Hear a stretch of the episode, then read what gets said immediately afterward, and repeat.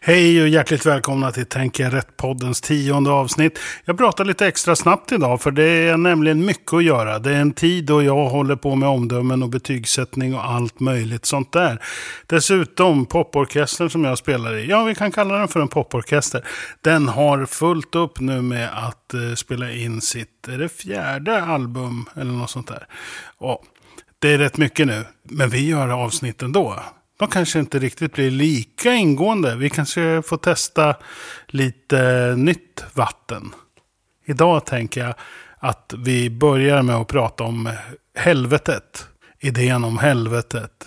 Och sen så blir väl det en bra väg in i sånt som har varit aktuellt i veckan. Vi har ju bland annat transor som läser sagor för barn. Det har ju tagits ända in i partiledardebatten. Dessutom har det ju visat sig att var femte svensk tror på en massa mambo jumbo. Det kan vi prata lite om också tycker jag. De borde lyssna på Tänka rätt-podden. Precis som du. Tack ska du ha. Nu kör vi.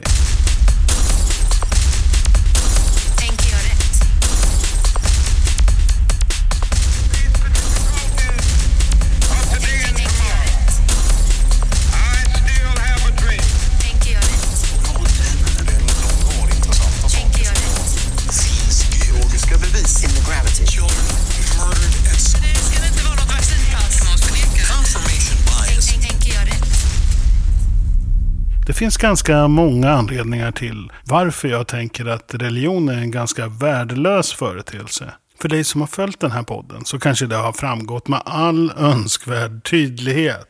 Jag förstår om du tänker att jag är lite överdriven i min kritik. Vi har ju någon bild generellt av att religion är något fint och bra. I alla fall det är vad jag upplever.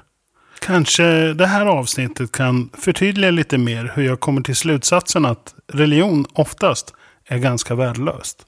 Idén om helvetet, en plats alltså där människan hamnar och plågas i evighet om hon inte tror likadant som religionens förespråkare, är nog en av de vidrigaste och mest förgiftade idéer människan kokat ihop.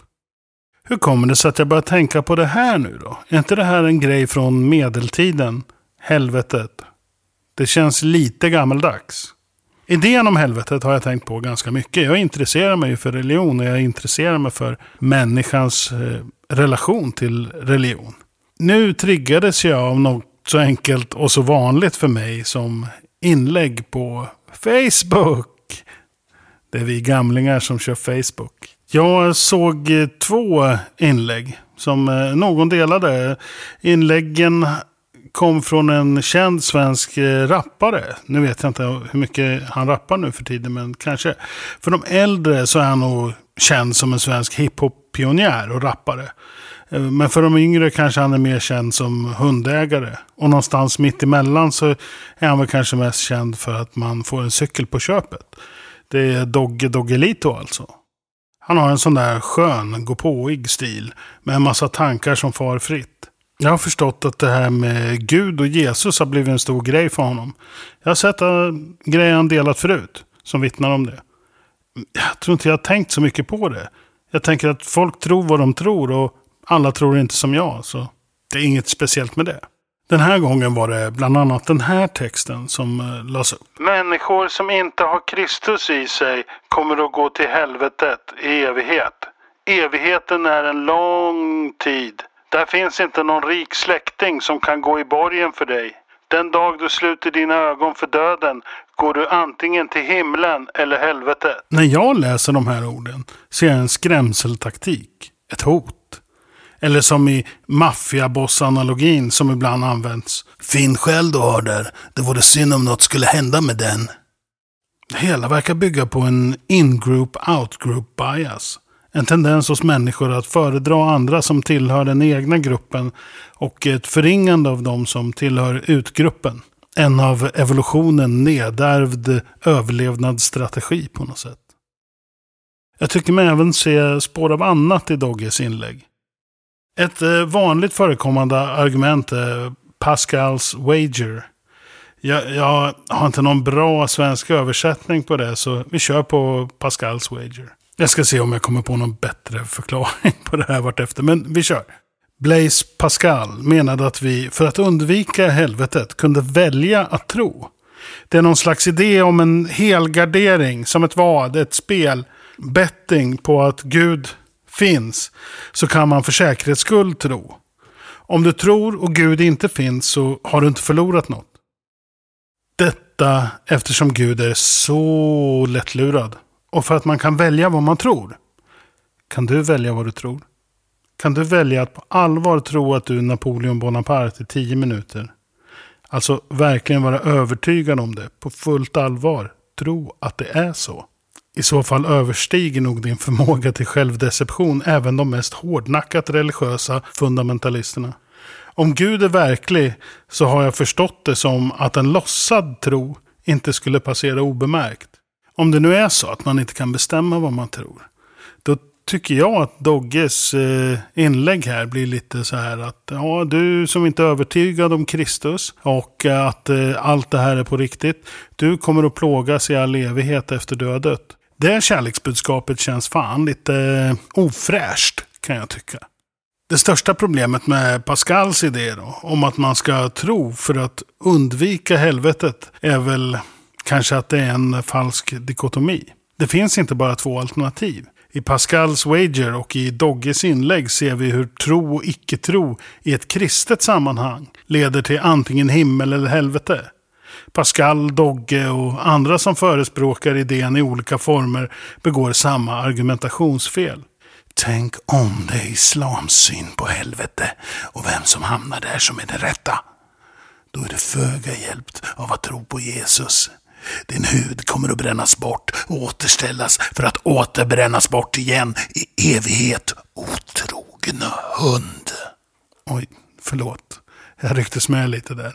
Ja, det heliga hatet verkar smittsamt.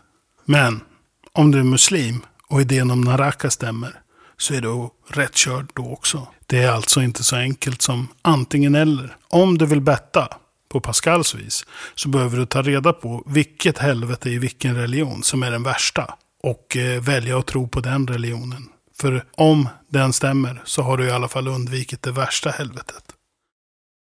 I ett eh, YouTube-avsnitt på kanalen Genetically Modified Skeptic så finns ett avsnitt som heter Go to Hell där eh, Drew, som har kanalen, intervjuar olika religionsvetare och utbildare om helveteslika föreställningar om det oönskade livet efter detta som förekommer hos olika grenar av kristendomen, islam, judendom, hinduism och buddhism. Det finns eh, varianter inom de fem världsreligionerna. Det visar sig alltså att det inte riktigt är det svartvita valet Blaise Pascal försöker få det till. Inom kristendomen så finns det inte heller en samstämmig bild av vad helvetet är. Så att, eh, jo, alltså att, eh, jag tycker mig se några fler grejer i den här typen av hot. Eller vi kanske ska kalla det för varning. Jag gissar att de som skriver och uttalar saker som det Dogge skrev. Människor som inte har Kristus i sig kommer att gå till helvetet i evighet. Att Dogge och andra menar att de varnar oss andra. De icke-troende. I ärlighetens namn så skriver inte Dogge om vad helvetet innebär här. Han kanske menar att det är glass och popcorn. Eh, men jag blev eh, illa berörd av att eh, se andra instämma i och lajka det han skrev. Det är märkligt att se hur folk skriver amen som medhåll till att någon blir plågad i helvetet i en evighet. För att de inte råkar tro samma som dem. Men Dogge kanske inte menar att helvetet var så jättehemskt. Han kanske tänker att det är glass och popcorn. Och att jag bara lyfter in min idé om vad helvetet skulle vara.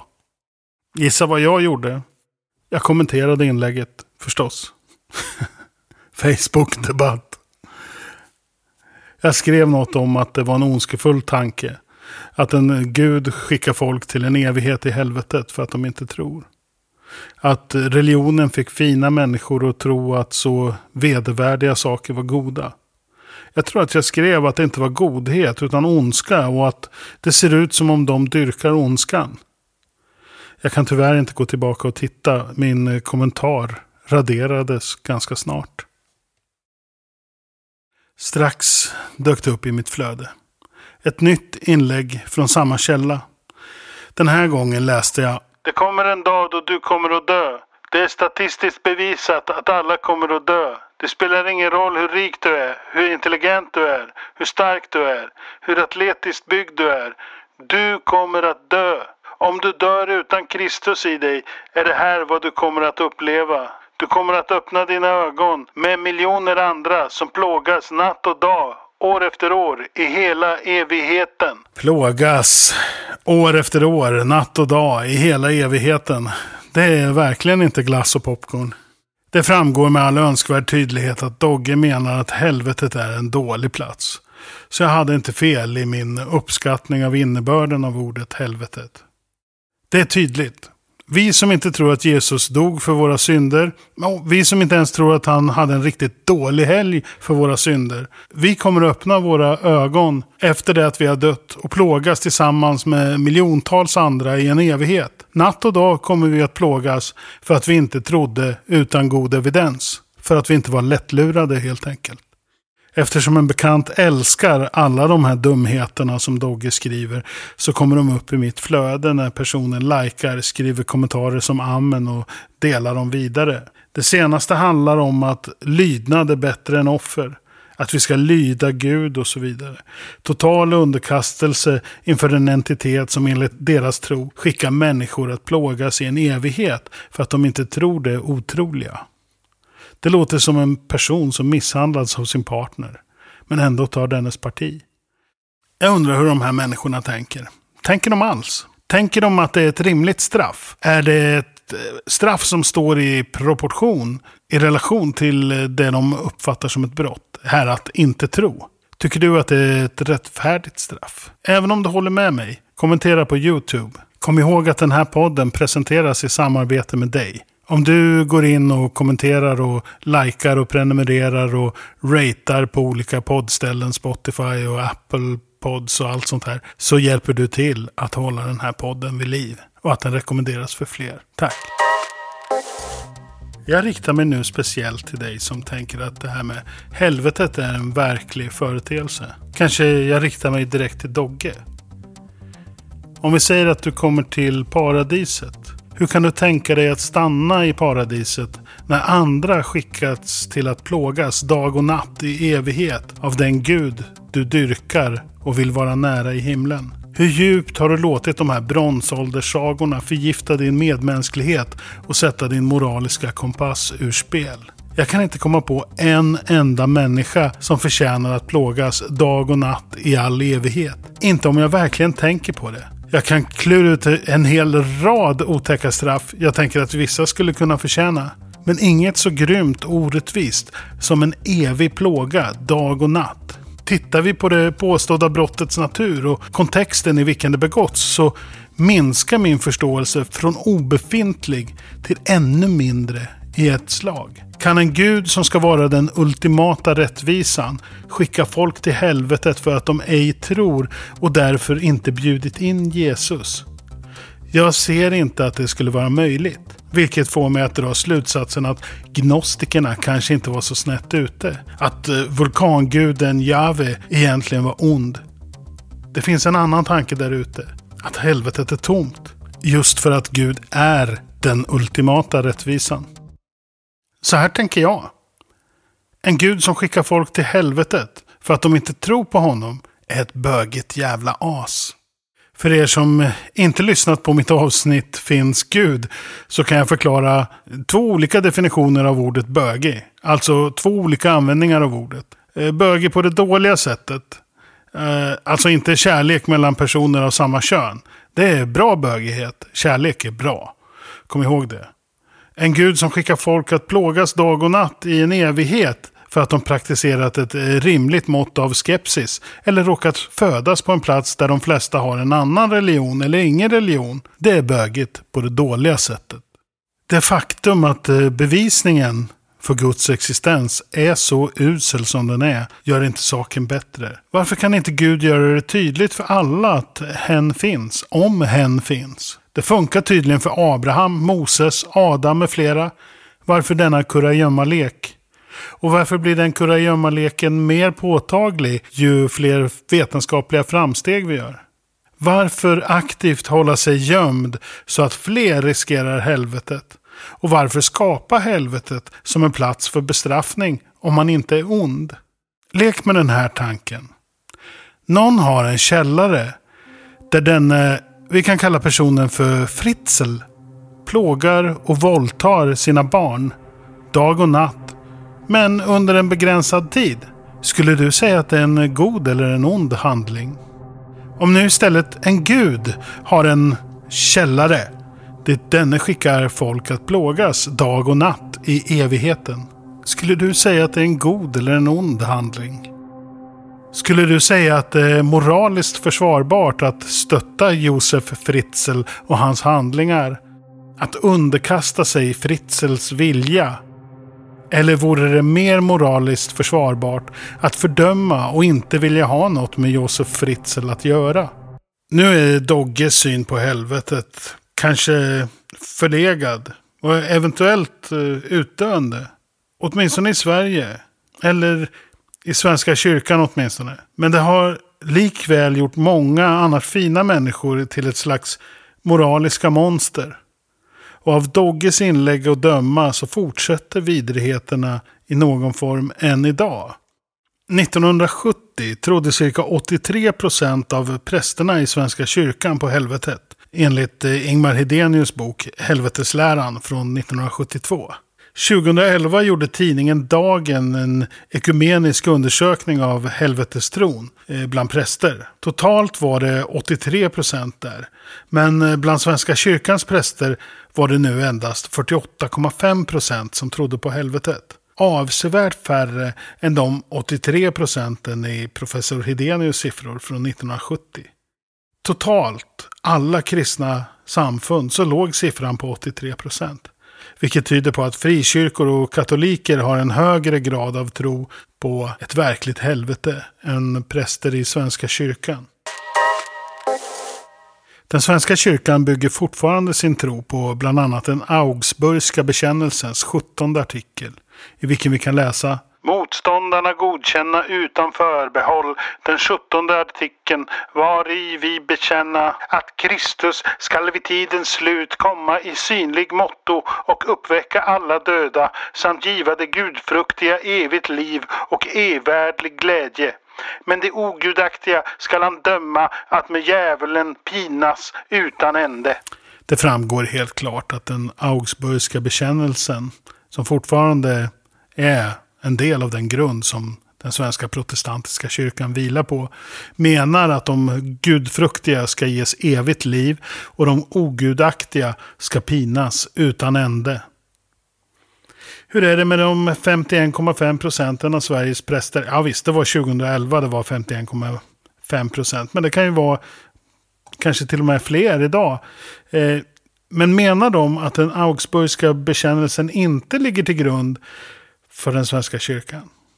Svenska kyrkan menar fortfarande att den augsburgska bekännelsen är en del av den bekännelsegrund varpå kyrkan vilar trots att en majoritet av dess präster inte längre tror på helvetet. Jag lägger lite länkar i YouTube-klippets beskrivning. Nu kan man ju tänka också att jag drar på lite höga växlar här. Jag själv, fast för 15 år sedan sådär, hade säkert tänkt det också. Idag däremot så ser jag ett större problem med de här aspekterna av religionen. Det började med att jag träffade på eh, evangelikala fördomar när jag pluggade i USA på 90-talet. En tjej från det amerikanska bibelbältet hävde ur sig en massa otäckheter om muslimer under en lektion. Otäcka saker som faktiskt muslimer har gjort. Men hon generaliserade och uttryckte det som att alla muslimer gjorde de här otäckheterna. Och att muslimer skulle hamna i helvetet för att de inte trodde på Jesus och därför skulle få sitt straff. Det var inte riktigt det kärleksbudskap jag hade fått för mig gällde för kristendom. Det här var något annat. Det kändes inte som en varning heller. Det kändes som om hon gottade sig åt att det hon upplevde som vetskapen om de här vedervärdiga muslimernas öde att de var onda och att de skulle plågas dag och natt i evighet.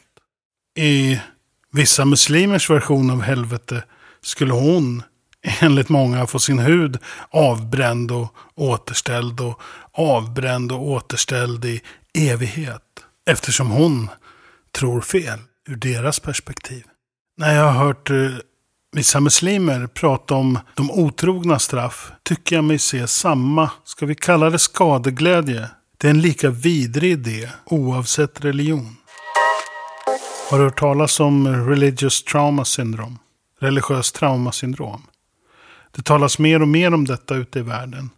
Det handlar om att en person upplevt någon form av trauma kopplat till religiösa föreställningar, religiöst maktutövande och fysiska och mentala övergrepp i religionens namn. Jag har förstått att det förekommer typer av trauma kopplat till idén om helvete också. Hadefobi, en rädsla för helvetet. Det talas ibland om OCD kopplat till rädslan för helvetet. Men jag har förstått att många före detta kristna vittnar om att rädslan för helvetet är det som verkar stanna kvar lite extra länge. Även utan OCD. Tänk om jag har lämnat religionen nu och jag har fel och jag kommer hamna i helvetet och plågas i evighet, dag och natt bara för att jag inte längre var övertygad om att Gud och Jesus var verkliga. De rädslor som har tryckts in i dig när du var barn kommer tillbaks och spökar när du är vuxen. Föreställ dig nu att du är ett barn som fått till dig att de som inte tror på Gud kommer att brinna eller plågas i helvetet dag och natt i all evighet. De mest vedervärdiga sätt att plågas på har du fått berättade för dig. Du får det här till dig av de vuxna du litar på allra mest i hela världen. Runt omkring dig så visar världen en respekt för de här idéerna. Man sjunger traditionsenligt Den blomstertid nu kommer i skolan på skolavslutningen. Även andra versen med Guds godhetsrikedom. Skolavslutningen hålls i en kyrkolokal. För det har bestämts att det är okej okay, så länge det inte är några konfessionella inslag i skolavslutningen. Allt det här och mycket mer sammantaget blir för ett barn bekräftelser, validering av religionen som helhet och även en validering av de allra värsta delarna av religionen. Den eviga plågan för brottet att inte bli övertygad av bristfällig bevisning blir moraliskt riktigt. Den som inte tror förtjänar att plågas i all evighet. Det är Guds godhetsrikedom.